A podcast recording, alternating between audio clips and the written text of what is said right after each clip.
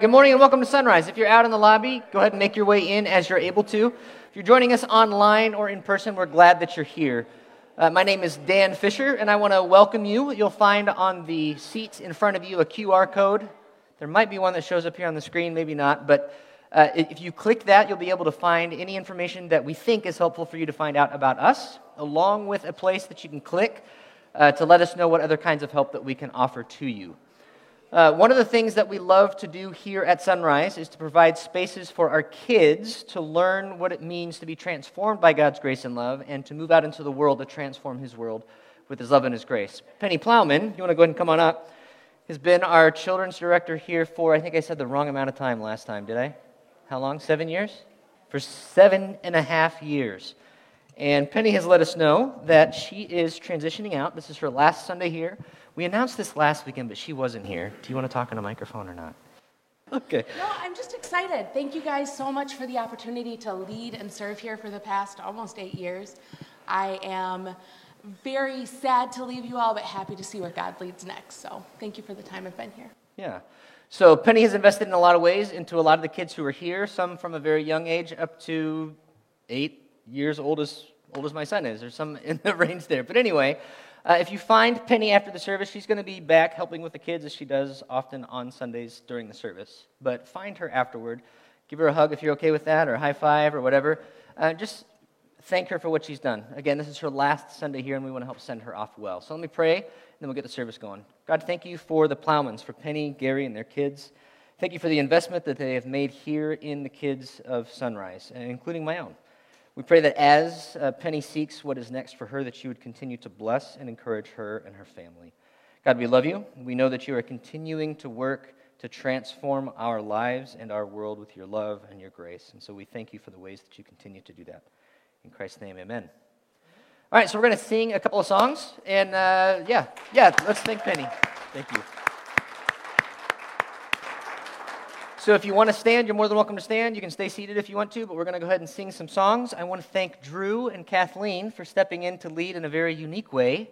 Uh, we have some folks who let us know this morning they're sick, and so they've generously jumped in as a bit of a surprise to help lead us this morning. So let's vigorously join them as we sing. Yeah, stand if you're ready.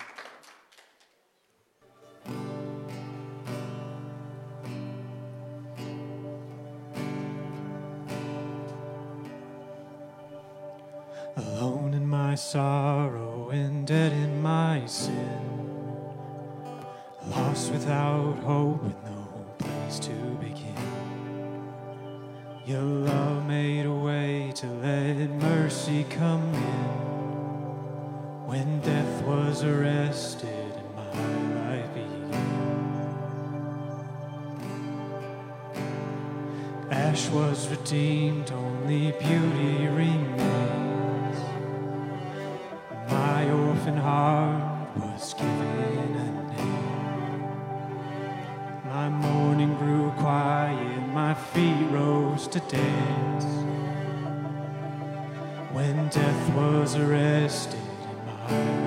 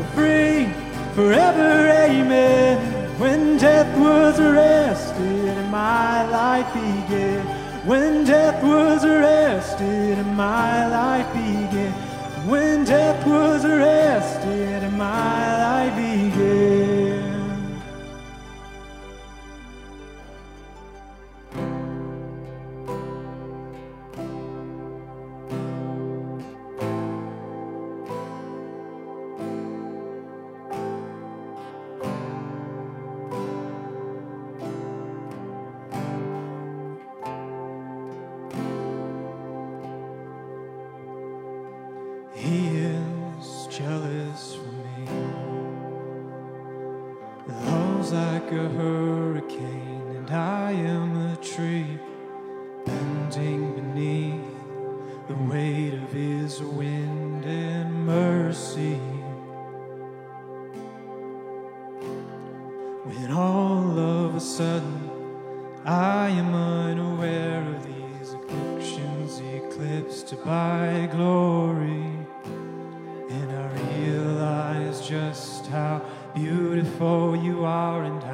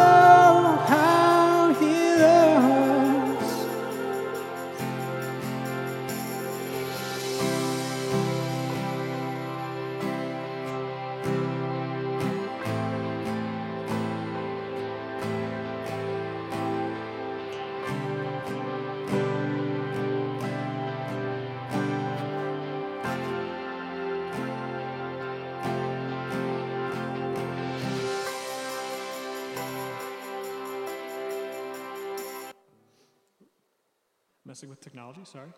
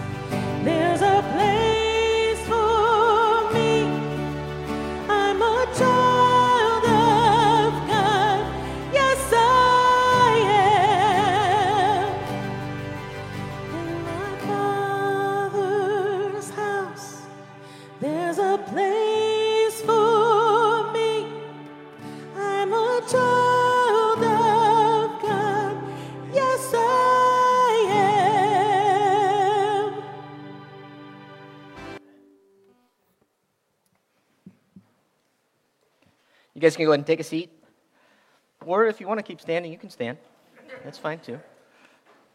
Kathleen and Drew, thank you very much. You guys did a great job. So, again, my name is Dan. We're glad that you're here this morning. If you're here for the first time, we uh, will do our best not to scare you away. Um, that was a joke, and also true. Um, if you used our valet parking, we don't have valet parking, so you might want to talk to somebody on the way out. Um, so I think I might have broken our record today for the number of slides that are used. So, kids, I have a challenge for you. Keep track of the different slides that are up on the screen while I'm up here. This first one counts as number one. And let me know after the service how many there are, and the person who's closest gets something from me, okay? Deal? Kids, can I hear you? Did you hear that? Only kids. But I'm not, I'm not defining that. You guys can define that yourselves, okay? So, uh, this last song that we sing, um, God calls us into following Him in ways that we don't always understand, right? Uh, it can feel like when we are here, when we are with people who follow the same Jesus that we do, who are uh, allies with us, that we can do this journey of life together well. And then when we go out into the workplace, or we stay home with our kids, or we go back to school, or whatever it is, it can feel really difficult to stay where we want to be. And so that's one of the reasons why we offer pub theology. We have wine theology for women, we have Pub in Theology for Men. February 8th, that's coming up soon, is the next Pub Theology for Men. You guys are more than welcome to join. You don't have to have already been a part of it to jump in. You don't have to have all of the answers about God and faith to be a part of it. In fact, if you have all of those answers, don't come. We're not interested in you being there. But it's just the space for us to have real conversations about different things. Now, I already said this once, but there are QR codes on the seats in front of you. You can scan those if you get bored during the service, find out all the different things that are happening here at and through Sunrise. And if you're new, you can let us know your information, whatever information it is that you think is helpful for us to have, so that we can help serve you in the best way possible. Now, uh, being a pastor is a lot of fun. This is slide number Two. That last one didn't count. Excellent. Who, who was that? Who said three? You get a gold star. Just an imaginary gold star for you. This one's actually number two. Um, so, anyway, you guys have experienced these times in life where what we're supposed to do seems very straightforward, right?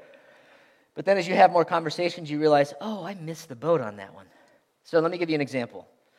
Um, being in the ministry, it's part of the job of a pastor to care for people well, to be fully present in conversations, good eye contact, to empathize, to share stories, to listen well. And those of you who do that in your professional careers, you know that that can take a lot of energy. And so when you go home, that's all you want to do when you go home, right? Yeah, exactly. that's something that you're super excited about. Well, that is a pattern that I had fallen into as well. And I didn't tell Stephanie I'm going to tell this story, but I'm going to tell the story. I think it's okay. Um, uh, there were times where I would come home and I would hear from Stephanie, it feels like you're not really here. Like you have done everything you can to help the people who are out there, but when you come home, you have nothing left. And so I would ask her the, the basic questions that a guy asks well, what is it that you want me to do? Some of you are smiling a little bit because you've had a similar conversation in your own home. Um, I mean, I, what I've done is I've done the dishwasher in the morning, like you've asked. I do one on one time with the kids. I go to the store. Like, I, I do all of these things. I don't understand what you're telling me because I am here and I am doing my best. You guys been in a similar spot like that? You don't have to raise your hand, but you can gently nudge your neighbor if they're your spouse and they need to listen up.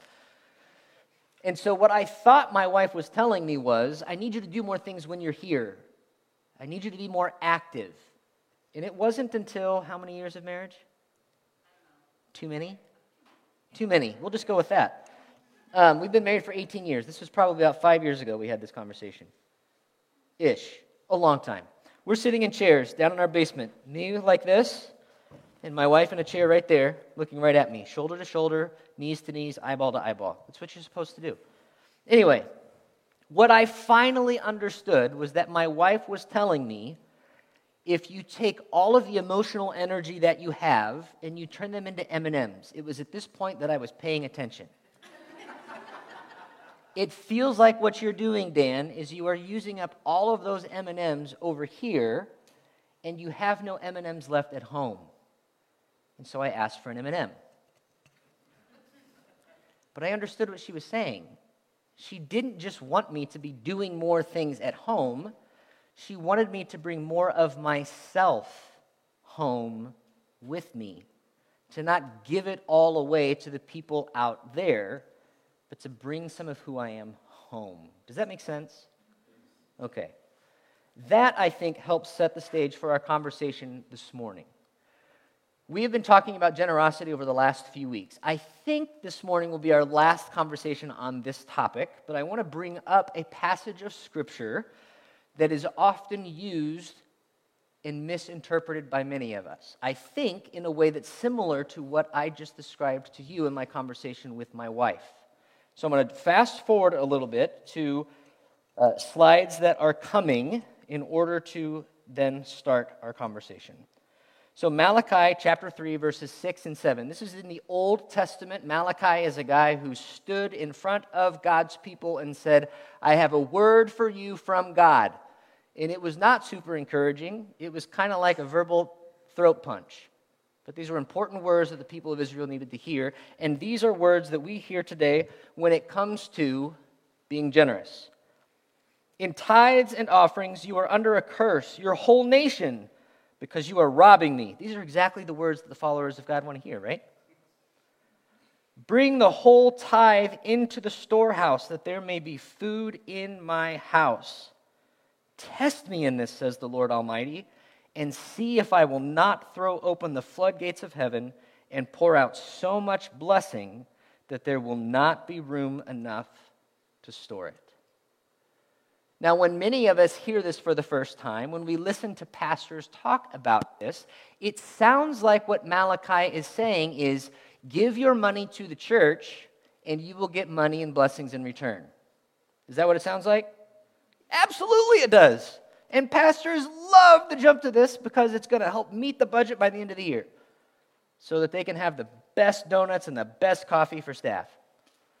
But I want to suggest to you that perhaps this is one of those things that for the last 12 years, 30 years of our relationship with God, maybe we have misunderstood. And so, what I would like for us to do is sit knee to knee, shoulder to shoulder, eyeball to eyeball with this passage of Scripture that we're looking at this morning to hopefully understand or be reminded of what is actually being asked of us by Malachi from God. So, God, we come to you this morning asking for your help to understand what is being written here. We do believe that you have called us to be a generous people, and we want to understand and do that well. So, help us do that this morning. In Christ's name, amen. All right, so here's what we're going to do we're going to walk through the whole book of Malachi. So this is going to be a two hour service. I hope you brought lunch. Now, we're going to do this as quickly as possible, but I'm going to do this because context is so important for what is happening. I think what we will see is that as we look at the verses that I just pointed out to us, it's as though we're at the very bottom of the funnel, and we think that the magnifying glass that Malachi is working toward is on this idea of giving.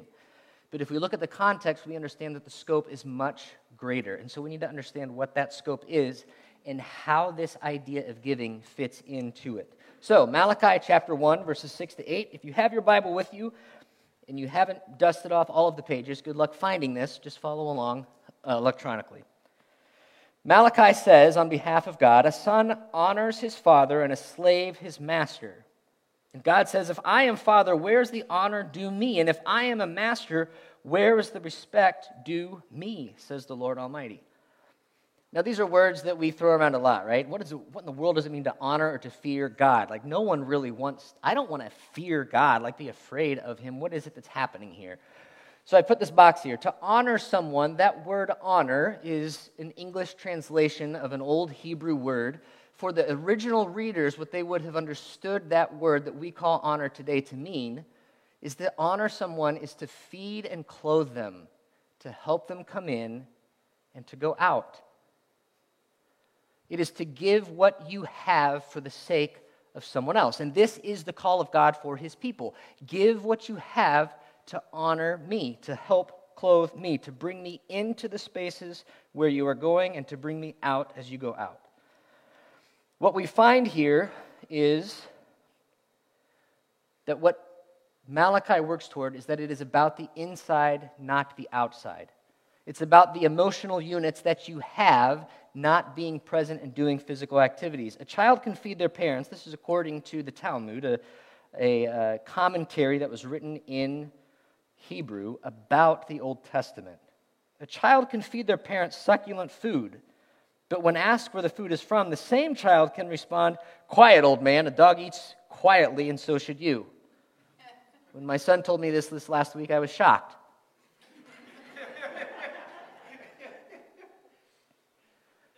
So it's not just about the outside, it's about what's happening inside as well. The other part of this story that's written in the Talmud is that in the same way, a son can tell his father to work the family grindstone, to go work super hard in a way that no one really wants to. But when asked why, the same child can say, The king has demanded someone from each family to work the king's grindstones, and I cannot have you suffer and be treated in an undignified way. So it's not just the actions that you see that define what it means to bring honor, it is about what motivates the actions as well. And this is where Malachi starts off his book to a group of people who are trying to follow God, who may be doing the right things externally, but are not internally doing what it is that God has asked them to do. And so this is why he starts out by saying, You have to be honoring and fearing God. This is the question right now that God has for his people. And so to honor and to respect is to think of and to act for the best interest of another person. God's people must honor their parents and respect their masters. This is where Malachi starts with. And today that's employers. Church leaders should embody this way of life. You guys with me so far? It's not just about what we do externally, it's about what we are doing internally while we do the external actions. So then Malachi continues his conversation and he points his finger to priests, the spiritual leaders. And he says, It is you who show contempt for my name by offering defiled, that means messed up, wrong, not good enough food on my altar, by saying that the Lord's food is contemptible when you offer blind animals for sacrifice. Isn't that wrong? When you sacrifice lame or diseased animals, is that not wrong? Now, for those of you who don't know the context, it was really important for the people of God to give God their best. It's part of the reason why when we come to church, we wear better clothes than we wear during the rest of the week. Because we want to bring our best, right? God demands of his people that when you look at what you have and you decide to prioritize things for me, I want you to give me your best. Don't give me your worst. But this is exactly what the people of Israel were doing. They were looking out on all of their cattle, on their sheep, on their goats, and it was time for them to do what God had called them to do to bring something from their fields to Him. And in their minds, they thought, that is a yummy looking goat. That's a good one. We're going to save that one for our family reunion, and God can have this one over here. And in that, there is a lack of honor and respect for the God of heaven who has made and delivered his people. And it is the priests. It's not the people in the synagogue, it's not the people in the church who have said that that's okay. It is the priests, the people who should know God best.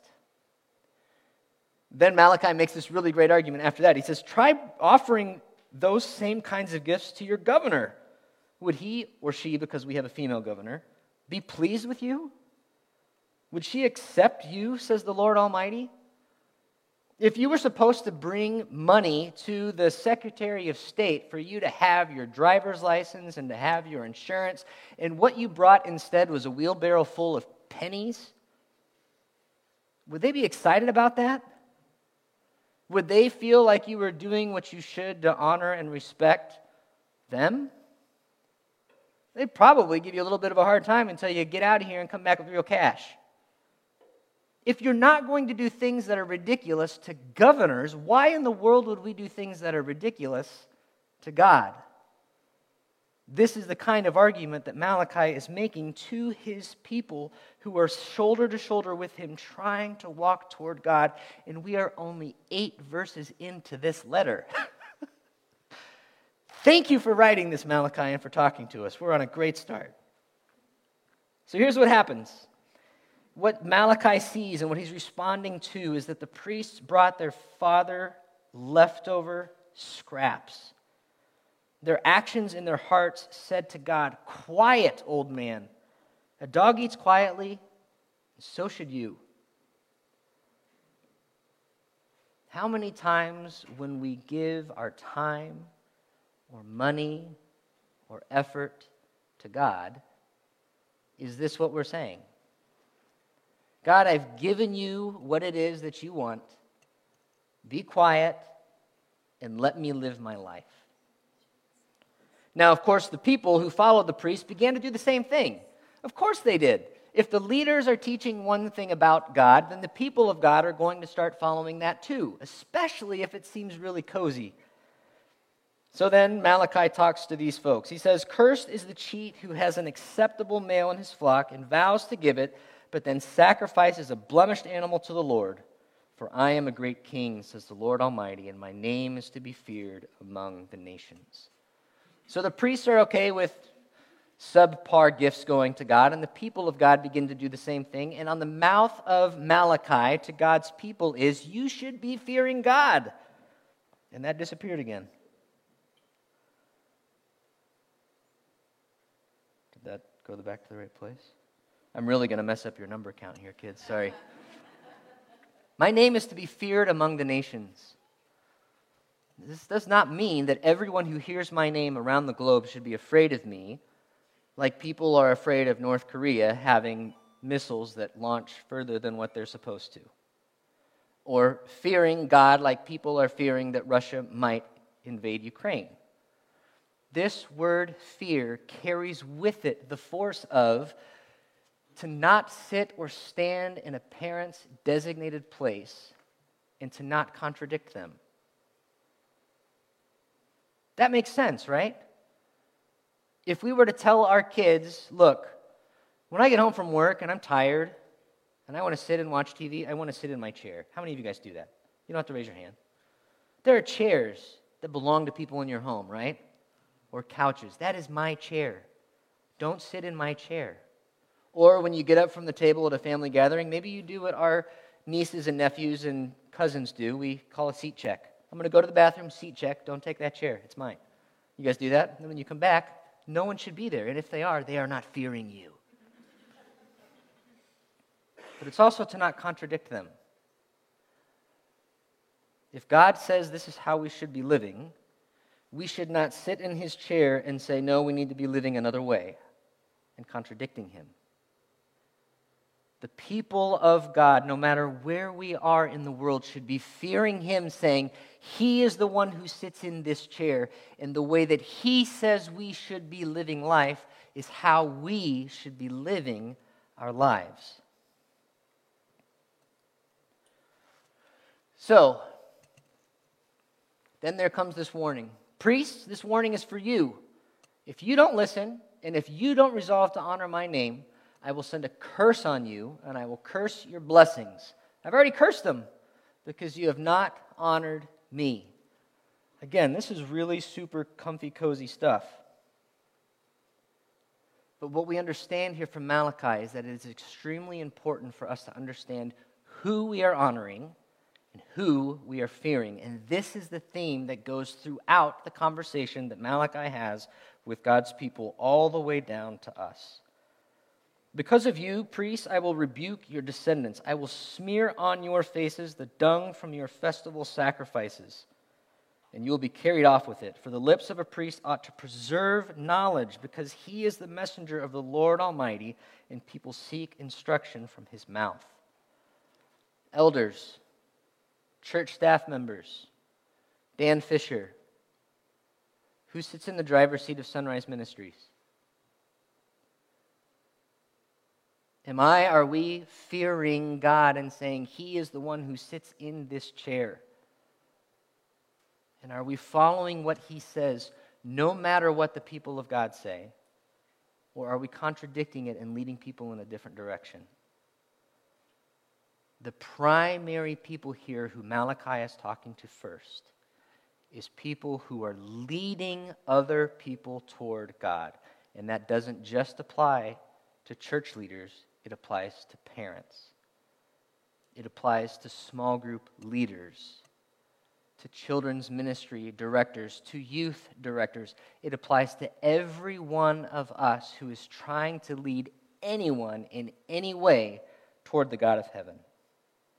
And so, if we were to summarize all of this so far, the people of God need leaders who follow God, and bad leaders lead people away from God and his blessings. And so, if this is the case, what are the things that Malachi is seeing that become the biggest problem areas? What is bringing Malachi to the point of saying there are problems in this community that have to lead us toward this kind of conversation? Let's discover what those are. Do we not all have one Father? Did not one God create all of us? Do we profane the covenant of our ancestors by being, and here's the first thing, unfaithful to one another? If we were to ask that question of us right now and say, okay, you know what, guys, these last two years have been awful. Our country has been splintered. There have been divisions over whether or not to wear masks about whether or not January 6th was a good idea, which it was not. Conversations about who should be president, about how they became president, and was it legitimate or not. And the really great, wonderful thing is, all of those conversations and disagreements have happened out there, and we together as God's people have stayed united and focused on what God has called us to be, right? No. Absolutely not. And so, as we read this from our perspective today, we are guilty of exactly what it is Malachi is saying to God's people way back then. What is wrong with you? Don't you understand that one God created all of us?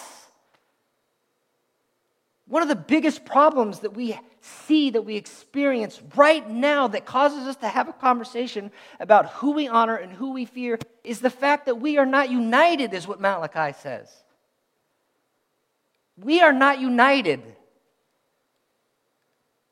Now, if that's not a swift slap in the, between the shoulder blades with a 2 by 4 I don't know what is. There's division among God's people, and the question of why is answered. They're honoring themselves, and they're not fearing God. This includes us. Remember, to honor someone is to feed and to clothe them, helping them come in and go out. When we are saying that we are not going to do the things that we're being asked to do to help bring safety and relief to the people around us, we are not honoring God or other people. We are honoring ourselves and protecting ourselves. To fear someone is to not sit and stand in a parent's designated place and to not contradict. The fact of the matter is, there are people who are sitting in seats of leadership, of government, and in the church who have been put there according to Scripture to lead. And we find ourselves, even as God's people, fearing not God and saying, You're the one who decides to sit in this seat. You're the one who decides who's going to be the president, who's going to be the governor. Whether we like it or not, that's what Scripture teaches. We want to be the ones who sit in this chair and with extremely little intelligence about what we should actually be doing, launch accusations in every direction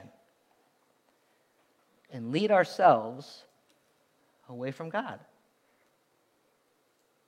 And this is what Malachi is saying to people a long, long time ago in a conversation that's focused on where is our honor and where is our fear. He says there's division among God's people, which I think we can feel even today. And why is that? For Malachi, it's because they're honoring themselves and not fearing God. He goes on to say, You flood the Lord's altars with tears. You weep and wail because he no longer looks with favor on your offerings or accepts them with pleasure from your hands. You guys roll up into sunrise, you grab a chair.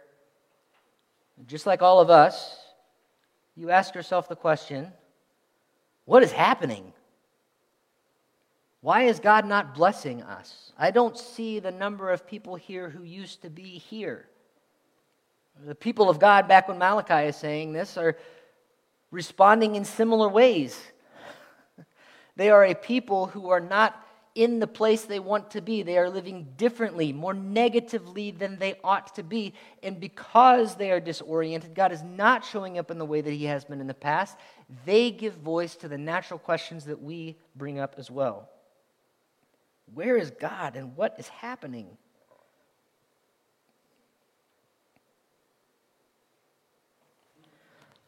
Again, honoring ourselves and not fearing God, it disorients our understanding of who God is and it prompts questions. We continue to do the external actions, but inside we are confused. And this is the place that Malachi's people are in. He goes on to say, You ask why. Why is it that we don't understand what's happening? And God answers, Because the Lord is the witness between you and the wife of your youth. You have been unfaithful to her though she is your partner, the wife of your marriage covenant. Now, hold on a minute. Not everybody's married. What is happening here? this is, yes, talking about marriage. One of the other things that's happening in the lives of God's people at this time is that they are marrying people outside of God's community, and for them, that was a very clear prohibition. They're not following that rule, if you will. They're not bringing to God their best. They are fearing and honoring themselves. And all of these are symptoms of the fact that they are not honoring and fearing God. And so, while Malachi brings up a very specific problem in God's people's lives at that time, they're not staying faithful to the marriage covenant that God has made to them with their spouse he is also saying, You, as God's people, are not staying faithful to the marriage covenant that you have with me. I gave my son for you to love you so that you would be in relationship with me in a way that brings intimacy and love and connection and trust. And yet, that's not happening. Has not the one God made you? You belong to him in body and in spirit. And what does the one God seek? Churches that have lots of people in them and super great budgets. He's seeking families that have white picket fences and two SUVs in the garage. He is seeking families who make sure that they are in church every Sunday Families that will stand on this side of the political aisle. Am I right? No. He is seeking godly offspring. So be on your guard and don't be unfaithful to the wife of your youth from the very beginning of time, back in this timeline here, going all the way back to Adam and Eve and Noah and Abraham, it has been the call of God for the people of God to have children and to teach them how to grow up in the ways of God so that they would become, in the language of the Hebrew writing of Genesis, little idols of God. Living, walking, moving, breathing in flesh creatures who proclaim the God of heaven to the people who live on earth. And what Malachi is saying is that when we are a divided people, when we are not faithful to the commitments that we should be making to each other, we are not godly offspring. And this is a problem. He goes on to say that the man who hates his wife and divorces his wife, says the Lord, the God of Israel, does violence to the one he should protect says the Lord Almighty. So be on your guard and don't be unfaithful. Again, this is about more than human marriage, but it does include it. Now, interestingly enough, I'm just going to throw this out there for the sake of being very transparent. There are the earliest translations of this passage actually say, if you hate your wife, divorce her. So that can be a fun conversation for you guys to maybe pick up at Pub Theology. The point of the matter is, we should be faithful to the commitments that we should be making to each other and to God. So, the, the issue is we have Jewish men who disobeyed the covenant God made with them to resist marrying those who followed other gods. And these same people were confused about why God was unfaithful to them. If you're unfaithful to your spouse, should you expect that your spouse will be faithful to you? Probably not. If you badmouth your friends when they're not around, should you expect that they're only going to talk kindly about you when you're not around? Probably not. These same people were confused about why God was unfaithful to them. Human marriage is a picture of spiritual marriage. And so, if we kind of zoom out again and say, here's what's happening, there's a pervasive disorientation for many of the people who claim to follow God. Because they are honoring themselves, they don't fear God, and because of this, their identity and therefore their practices become misaligned and confusion ensues. If we don't understand what God is calling us to do and to be, what honoring means, what fearing means, then we will live lives in a direction that is not helpful, and we will not understand who God is and what He's asking us to do. And God doesn't like this very much. He says, You have wearied the Lord with your words. How have we wearied Him? We're doing exactly what it is we've been told we should be doing. What is happening here? by saying that all who do evil are good in the eyes of the Lord and he is pleased with them. Or even by asking the question, Where is the God of justice? We do this even today. We, we look out over the world and we see the uh, immoral, unethical, illegal actions of some and how it just seems completely unfair that they become the stronger, more financially supported, uh, loved people, popular people in the world, and we can think, God, why in the world are you blessing them? And why are you not blessing us? Why in the world does that church have so many people and so much money, and we're over here with this many people and this much money?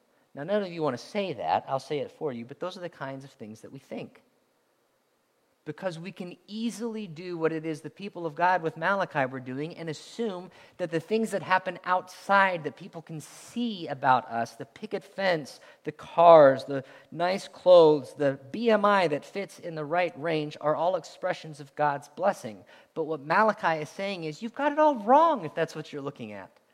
And the reason why you've got it all wrong is because you don't understand who God is. So the frustration towards God, what God isn't doing in our lives, compared to what it seems God is doing in their lives, leads to a lack of confidence in God and his ways. And there's no longer a desire to live how God wants his people to live. There's a desire to live as they live. Let me give you a quick example. You're a college student, you're lonely you want a relationship. The faith community that you grew up in, the God of heaven says it's really wise for you to commit to one person, to invest yourselves there. To not overuse alcohol, to use that in a way that is healthy. But then you see all these other people over here, and they do the exact opposite. And they just seem to be so happy, and they just seem to have these good relationships. They get their grades taken care of, and they're able to party on weekends. God, why am, why am I not able to do those things? We find ourselves asking similar questions that these people are asking as well. And God responds in this way it's not gentle. If I was the one who was responding, I would respond more gently than this. But these are the words that God has in response to these people at this time that Malachi is talking to when he says, So I will come and put you on trial. This is a serious thing. This is not a I will come and erase the whiteboard and we'll start all over again and we'll eat cookies together and everyone will get a participation trophy. I will come and put you on trial. I will be quick to testify against sorcerers adulterers, perjurers, against those who have defrauded laborers of their wages, those who oppress the widow and the fatherless, and deprive the foreigners, legal or not, among you of justice. But don't fear me, says the Lord Almighty. God lays it all out there for his people. And he says throughout Malachi that he isn't speaking only to spiritual leaders. Remember, he started out talking to the priests. He isn't just talking to those who are trying to follow him, he is speaking to everyone who is within earshot of what Malachi is saying. Not all of us are sorcerers. Not all of us are adulterers. Not all of us are perjurers. How many of us would say, you know what, in five years, that's what I want to be? Raise your hand. Kids, how many of you are growing up saying, I want to grow up and be a sorcerer? Put that hand up there. No, none of us want that. We look at that and we say, that is absolutely not what we should ever become. But then, how many of us defraud laborers of their wages? How many of us as employers will tell our workers, you know what? You didn't work quite hard enough this week. I know that we said we would help pay this, but in light of things, we're just not going to do that. We're going to we're going to not give you what we said we would give you. This begins to hit a little bit closer to home, right? Malachi is talking to people who oppress the widows and the fatherless. None of us would say that's what we do, right? There's a book called How to Be Anti Racist. And in this book, the author is suggesting that it is not okay for us to just not be a racist people who avoid racist actions. What is most important for us is to be a people who push back against racism. And what Malachi is saying here is it is not just enough to not oppress the fatherless and the widow and the orphan. But what's important for us to do is to push back against that to advocate for the fatherless and the widow and the orphan. And there is no mention in here of asking the question, why are you a widow? Why are you fatherless? Why are you an orphan? Did you get yourself into trouble as a kid and get taken away? Did you kill your spouse? There is no conversation here about that. There is no lens through which God says, look at the fatherless, the widow, and the orphan, and begin to ask them questions so that then you can identify who I'm saying you should be advocating for. It simply stays with the fatherless, the widow, and the orphan. And then this gets even closer to home when he says that you are depriving foreigners among you of justice. Now, this is a hot topic in America, and some of you are probably going to want to email me. And if you do, I will be very tempted to just delete the email because of what this passage says. This passage does not say those who have legally entered your border are the foreigners who you should be loving. Now, American doctrine says those are the only people who you should be loving. And I will push back against the American doctrine. I will not push back against this one. How are we treating the foreigners among us? To use the language of the Old Testament, do we not understand that we were foreigners once in a land not our own, spiritually speaking? It was the people of God who were enslaved in Egypt and mistreated, and God didn't say to them, You know what? You're stuck in a place that's not your own. I hope that you fill out the right paperwork to get where you need to be. He came near the people who were where they should not be and he loved them. And he pursued them and advocated for them to move along and gave them the calling of remembering that they were once foreigners in a land not their own. And that should be our lens toward foreigners spiritually or nationally. Now, some of you right now are really struggling with that. And I'm okay with that because you're not struggling with me, you're struggling with this.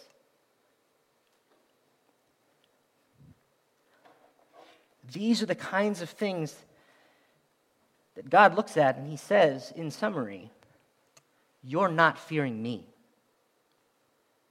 You're taking my seat. You are contradicting the things that I am saying need to happen. And that's the problem. God goes on to say, I'm not the one who changes. Let me remind you here you, the descendants of Jacob, are not destroyed because I'm the one who doesn't change. Ever since the time of your ancestors, way back there, you have turned away from my decrees and not kept them. So return to me, and I'll return to you.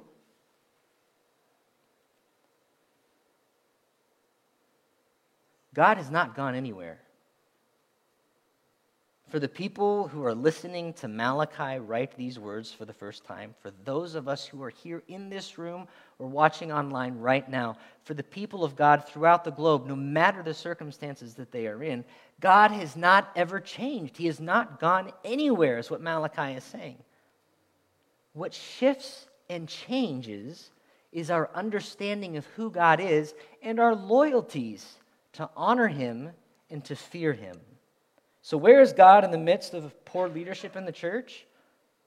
Did he leave? Is he somewhere else if there's poor leadership in the church? Tell me. A little bit louder. No. no. He's still there. Where is God when things are not going well in our own lives? Still here. Still here.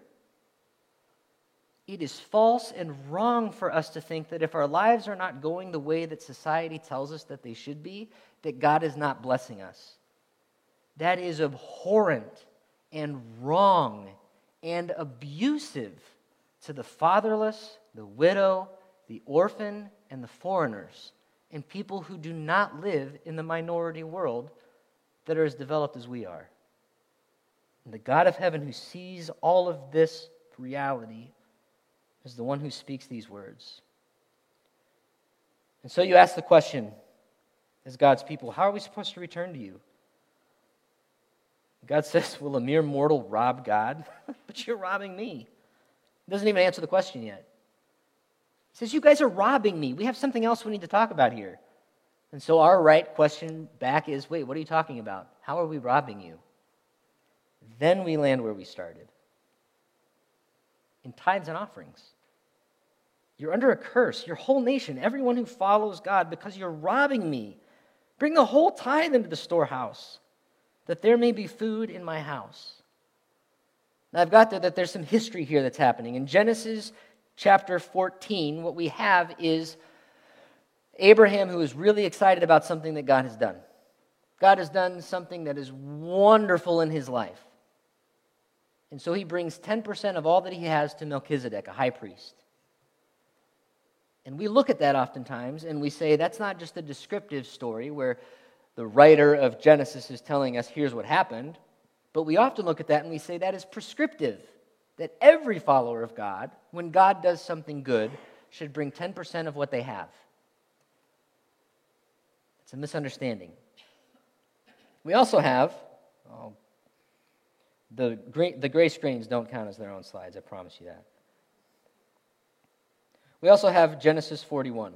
This, this statement of bring the whole tithe into the storehouse that there may be food in my house. In Genesis 41, we have Joseph, who is a follower of God, who becomes a key employee for the nation of Egypt, and there's a famine. And so it is his job to call everyone in Egypt to bring food to the storehouse because there is a famine coming and they need to have enough food in, this, in the storehouse so that when the famine comes, they have enough food to take care of themselves and foreigners. There is a reason why this historical language that the people of God would have known is being brought up now. The call is not specifically to tithes, and offerings. It is a call to prioritize rightly the things that God has for us, that He has given us, so that when there are times of need, we have, as the people of God, what it is that we can give to others who need it and to sustain ourselves. And God goes a step further and He says, Test me in this. See if I'll not throw open the floodgates of heaven and pour out so much blessing that there will not be room enough to store it. Test me. Plan ahead. Bring to me the things that are extra in your life, the things that at some point you will not be able to continue having. Bring to me your extra time where you can wash the rags and the towels at Sunrise Ministries so that when those things are needed by other people, they'll be available. That's a small thing, but there's a family in our church who does that. Bring to me your extra diapers, your extra cans of food, because there is COVID happening where people can't get those things, and there are students in Jenison High School who need those things, and if you bring them here, they will be available for those people. There are people who've done that as well. This is a metaphor here. Bring these things into my house, my storehouse, so that when they are needed, there is enough. We're taught later in Scripture that God's house is not this building, it's you, and it's me. Are we keeping things, prioritizing things in a way that honors and fears God so that we can sustain ourselves and the people around us when there is need? Or are we honoring and fearing ourselves and consuming everything that we possibly can without thought for the fatherless, the widow, the orphan, the foreigner? These are key questions that I am not bringing up, but that Malachi is bringing up. God goes on to say, and this is hyperbole. For those of you who don't remember English class very well, to speak in hyperbole is to say something so exaggeratedly to help make the point that what you're saying is true. I will prevent pests from devouring your crops, and the vines in your fields will not drop their fruit before it's ripe, the Lord says, if you do these things. And then all nations will call you blessed, for yours will be a delightful land, says the Lord Almighty. There's not a time in history where this has happened where there has ever been farmers or the people of God or a country who has never had crops devoured by pests or vines that have never dropped their fruit before they're ripe. That hasn't happened. This is an exaggeration. In Genesis 12, verses 1 to 3, we have this phrase here that I have highlighted Then all the nations will call you blessed. This is an echo of Genesis chapter 12 where Abraham, the third polygon from the left over there, decides to leave everything that he has known and that he has had to follow God when God tells him, I am going to bless you and your family. To use the language here at Sunrise, I am going to transform your lives with God's love and grace so that you, God's people, can become a blessing to other nations. God's blessing to the nations and people of the world come through God's people who are already following Him. And so, what God is saying is, would you just trust me with that? Will you trust me that your blessing to Jenison is not going to come by having a whole bunch of people filling these chairs and having a budget that's at this amount? Will you just trust me that I am blessing you as you honor me and fear me, and that that is enough to bless the people around you? Now, at the end of all of this, we're getting close to the end of Malachi. Of course, it's time for people to respond. God is not bringing up this conversation for people to just hear it and then sit back and watch it and enjoy it like Netflix. And then when it's done, turn it off and go off and do something else, which is what we often do on Sunday mornings, right? All right, we did our thing at church. Now I got to go back to work. No. How will God's people respond? This is not just to the people Malachi is talking to then. How will we respond to these points that Malachi is bringing up? We're not honoring God. We're not fearing God. There's poor leadership. The people of God are misguided. There's stingy actions with stingy hearts. There are also generous actions, but with stingy hearts. And all of these things are problems. I cannot point a finger at any one of you and tell you these are the things that are issues for you. But I can bring to you what it is Malachi brings to God's people and just simply pose the question How will you respond to these things? Let's take a peek at how the people in Malachi's letter here responded. Those who fear the Lord, they felt so full of shame and guilt that they didn't talk to anybody about it. They hired a counselor, and they just acted like everything was okay. Or they left their church and they went to another one who didn't bring up difficult things. No, they talked with each other. They jumped into spaces like small group or pub theology or wine and theology, or they hung around after gatherings and they talked with each other about what it is they should be doing. And the Lord listened and he heard. And a scroll of remembrance was written in his presence concerning those who feared the Lord and honored his name. Simple question Who are you talking with? And what are you discussing? This one's an arrow straight at my heart, too. I like to talk about the Cubs. I like to talk about craft beer, or for those of you who are offended by that, different kinds of pop.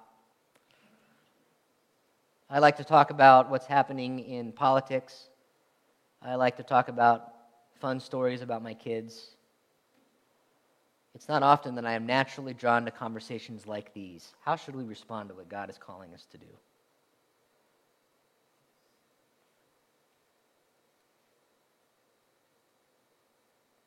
I highlighted the word feared here too. The scroll of remembrance was written in his presence concerning those, it should be those, not this, who feared the Lord and honored his name. Remember, those who fear him are the ones who don't sit or stand in his designated place and don't contradict him. That's a simple decision some of us can decide to make today that we're not going to sit in God's place, we're not going to contradict him. And then that other word that I've been telling you shows up in the book of Malachi with this word fear is honored there at the end of that line there. The scroll of remembrance was written in his presence concerning those who wouldn't just sit, who would let him sit in his own chair, but also those who decided that they would feed and clothe him, that they would help him come in and go out. And this is where we fast forward to the book of Matthew, where Jesus says, You did not welcome me, you treated me like a prisoner. And the people of God ask, When did we treat you poorly? And he says, When you didn't treat the fatherless, the widow, the orphan, the foreigners, well, you treated me poorly. So it's the people of God who respond to what God is saying here in the book of Malachi, not with, oh my gosh, this is just ridiculous. We have to go find a Baptist church now or I can't handle this. I have to completely change everything about me because I am a shameful, awful person. No, it is the mature, healthy response of God's people to say, there are things that are true about me that are not the way they should be. And my simple job is to just ask the question who's sitting in the chair? Who's leading things? Is it me or is it God? And then who am I trying to help clothe and feed themselves to help come in and go out safely? It's the teaching of God that says when we do that for other people, we're doing it to God Himself. So on the day when I act, says the Lord Almighty, they will be my treasured possession, those who decide that they will honor and fear me. I'll spare them just as a father has compassion and spares his son who serves him. And you will again see the distinction between the righteous and the wicked. And we've gone full circle back to the point where God's people are so confused about what the difference is between people who seem to be succeeding in life and those who don't. And this whole conversation helps us understand that the f- primary distinction is you honor God and you fear Him.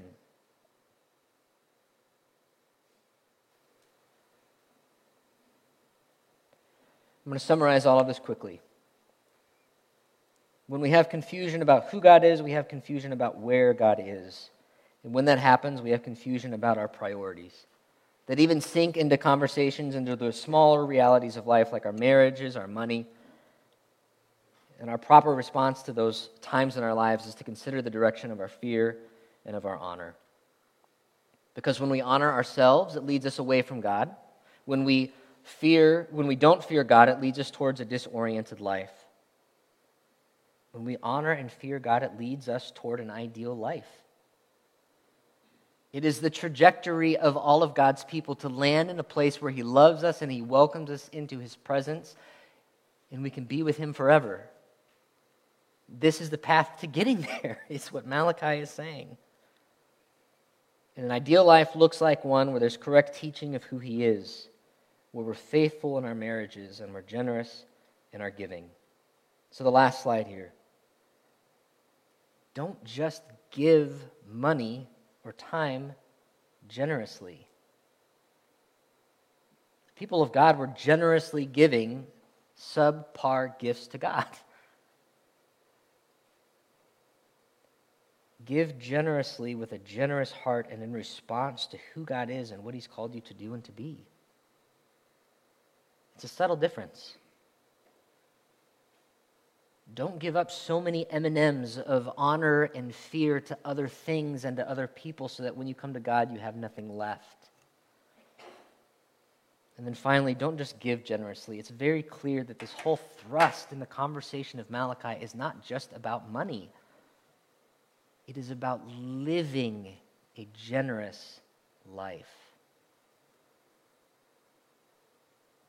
And so when we talk about generosity, I know that it includes a conversation of money, just like it does here from Malachi, but even more than that.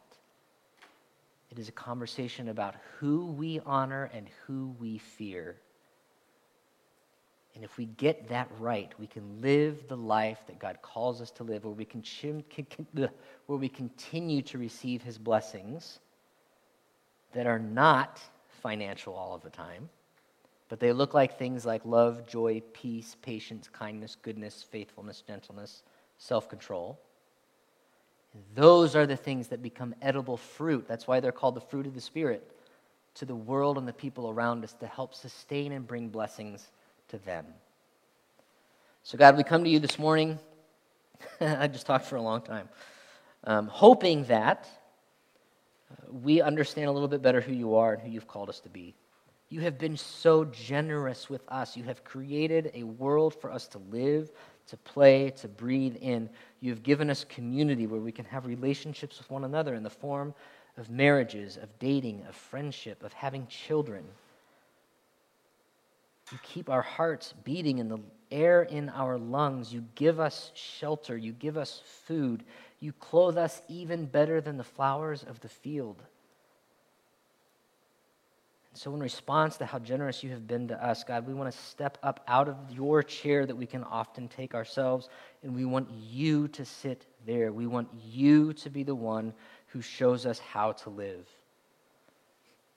God, would you help us to not take your seat, to not contradict you, so that we can be a blessing to the world around us, to the fatherless, the widow, the orphan, to the foreigners around us, to your people and most of all to you.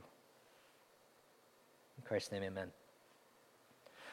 So we're going to close our service like we normally do. We're going to sing a song. It's an opportunity to give, just to, again, focus our minds and our hearts to confess with our mouth words that are true about God, to honor and to fear Him and not ourselves. It's an opportunity for you to give financially. There's a bucket back there you can drop money into if you want to. You can scan the QR code on the seats in front of you. Again, the invitation of God is for us to give generously with generous hearts.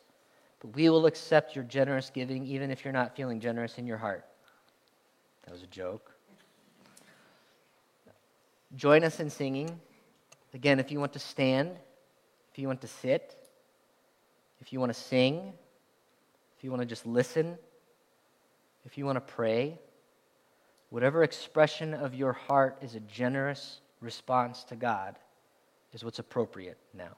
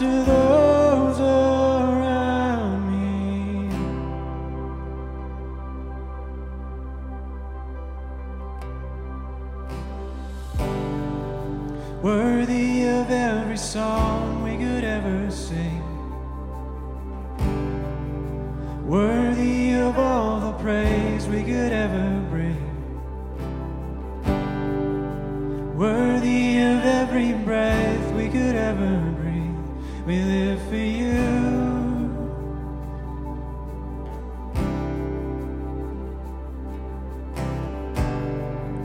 Jesus, the name above every other name. Jesus, the only one who could ever save. Worthy of every breath could ever breathe. We live